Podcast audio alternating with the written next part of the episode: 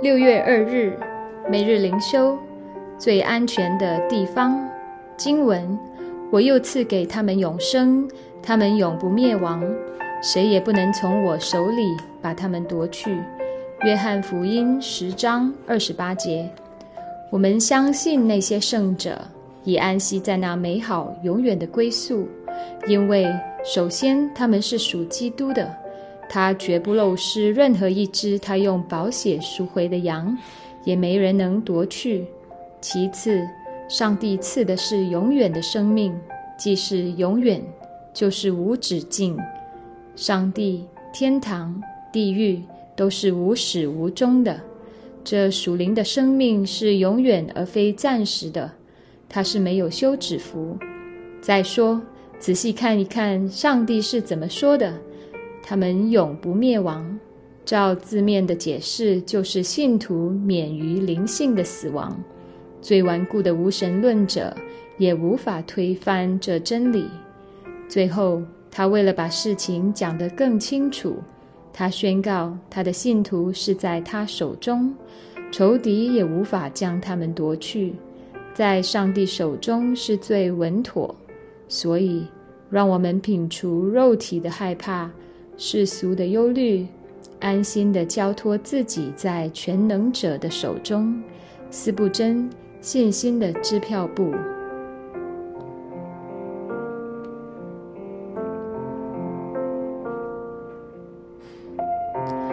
每日读经，约拿书三到四章，与上帝的心同频。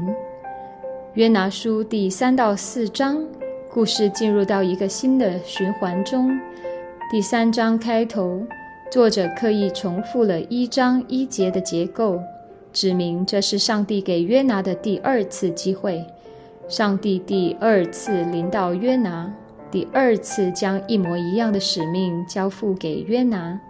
在这里，我们看见上帝对约拿的怜悯，他是一位愿意重复施行恩典给他百姓的神。为要陶造他们，塑造他们，在恩典与怜悯中，上帝给了约拿第二次机会。这一次，约拿顺服了。他起来，去到尼尼微，将上帝审判的信息传给全城的人。上帝的话语一打开，就发出亮光，能够照亮世人的心。尼尼微全城的人因此而悔改。我们相信这完全是圣灵的工作，但与此同时，我们也看见上帝愿意邀请他的百姓有份于这荣耀的天国事工。今天，我们每一个人也都是如此蒙召，不是因为上帝有什么缺乏，他是全能且全备的，他是自足的，因此他可以按照他至高的旨意成就任何事情。但如今，上帝将这荣耀留给我们，使我们同得圣功的喜乐。当上帝看见尼尼微人悔改时，他就改变了他回应尼尼微人的方式，决定不将所说的灾祸降给他们。在这里有一个非常经典的问题，就是上帝改变了吗？上帝不是永不改变的上帝吗？是的，上帝永不改变。在这里也是一样。我们首先要思想的是上帝对世人所存的心意。他的心意是什么呢？是使这整个受造界回到伊甸园堕落之前的样子。天地万物都晓得耶和华是神，人类也认得耶和华是他们的创造主，以至于敬拜他。而现在是尼尼微人改变了，他们回转了。所以，因应尼尼微人的改变，上帝改换了一种回应他们的方式。但无论是降下审判和刑罚的灾祸，还是赐下救赎的恩典，上帝的心意始终不变，就是拯救、恢复与更新这整个受造界，特别是其中披戴上帝形象的人类。从表面上看，约拿顺服了，他去了尼尼微。但是约拿随后的反应证实了他自己这一次的顺服仍然不是出于甘心乐意。第四章是非常戏剧性的。约拿先是因为尼尼微人得蒙上帝的怜悯而发怒，接着他因为上帝赐给他一颗蓖麻而欢喜快乐，再接着他再次因为这颗蓖麻被虫子咬死，以至于炎热的东风吹得他脑袋发昏，而再次暴跳如雷。他不知道的是，其实这一切都是上帝为他预备的一堂课。为要显出他心中无比的自私与骄傲，约拿书最终以一个问题结束。上帝说：“这尼尼微大城，其中不能分辨左手右手的有十二万多人，并有许多牲畜，我岂能不爱惜呢？”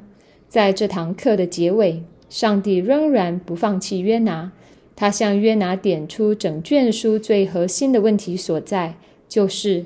我所爱的是尼尼微人的灵魂，你所爱的是什么？我心所在乎的是尼尼微人的结局，你心所在乎的是什么？作者留下一个开放性结尾在这里，但我想约拿最后应该有在上帝的教导中悔改归正。约拿书作为正典被收录在圣经中，就是证明，在路加福音十五章有一个浪子的比喻。在那个故事中，有一个小儿子，从小就自我中心，为自己着想，为眼前的利益着想。他与父亲作对，与家庭作对，早早的就要求得到自己的家产，然后选择顺从自己的情欲，逃离家庭，去挥霍他的人生。直到有一天人财两空，才最终回到家中，向父亲认罪，回归家庭。然而，在那个故事中，还有一个大儿子。这位大儿子从小兢兢业业在父亲身边，但是直到他的弟弟迷途知返、浪子回头的时候，他的人生崩溃了。他看见父亲何等怜爱小儿子，甚至将原本要留给自己的产业也分给小儿子时，他内心中长久以来的欲望暴露出来。他说：“父亲呐！”我在你身边这么多年，不就是为了要继承你的产业吗？父亲说：“儿啊，你难道不知道我一切所有的都是你的吗？只是你的弟弟是死而复活，失而又得，所以我们理当欢乐。”在第一章里，约拿叛逆逃跑，为了自己个人心中情欲和喜好，他不愿意顾念上帝的旨意和吩咐。他离开了，他像个浪子一样选择浪迹天涯。在第四章里，约拿嫉妒、自私，见不得自己的敌人蒙受怜悯、得到恩惠，也无法容忍自己遭遇任何的亏损。他像那个大儿子一样，父亲喜悦的是浪子归回，如同死而复活一样。但是他从头到尾所顾念的却是自己的事。因此，他愤怒，觉得自己受了天大的委屈，甚至以死相逼。亲爱的弟兄姐妹，当我们的心不不与上帝的心同频时，我们只会活在自我的世界里，以自我为中心。而在那个世界里，你不可能找到真正的喜乐和平安，因为我们是如此软弱，无法掌控任何事物。人类以自我为中心的世界是一个与上帝为敌的世界。基督徒，我们应当常常调整我们的心，思考上帝所喜悦的事，并将上帝的心意作为我们一生服侍与工作的动力所在。你应该为上帝而活，因为他是你的创造主。反思与祷告：第一，如果不以上帝的心为心，我们容易以哪些事情为我们生命的中心？第二，在操练过一个以上帝的心为心的过程中，对我们而言，最大的困难是什么？为什么它如此困难？第三，对你而言，你这一生一切努力的最根本动力是什么？当我们说要以上帝的心为心时，这一件事如何应用在我们生命中的方方面面？例如婚姻关系、工作、亲子教育、教会生活。亲爱的天父，求你帮助我，使我在福音里破碎我原来在我里面老旧、残缺且被罪所污秽的心。求你使我在你面前谦卑。求你的圣灵开启我心中的眼睛，使我看见我何等犯罪、悖逆，以至于得罪了你，不讨你的喜悦。主啊，求你的真理充满我。使我不再定睛这世上的一切，不再带着自我中心的心而活，不再对别人所蒙的恩典而嫉妒，也使我完全满足在你对我生命主权的护理中。如此祷告，是奉我主耶稣基督的名求，阿门。以上读经分享与祷告来自杨文浩传道。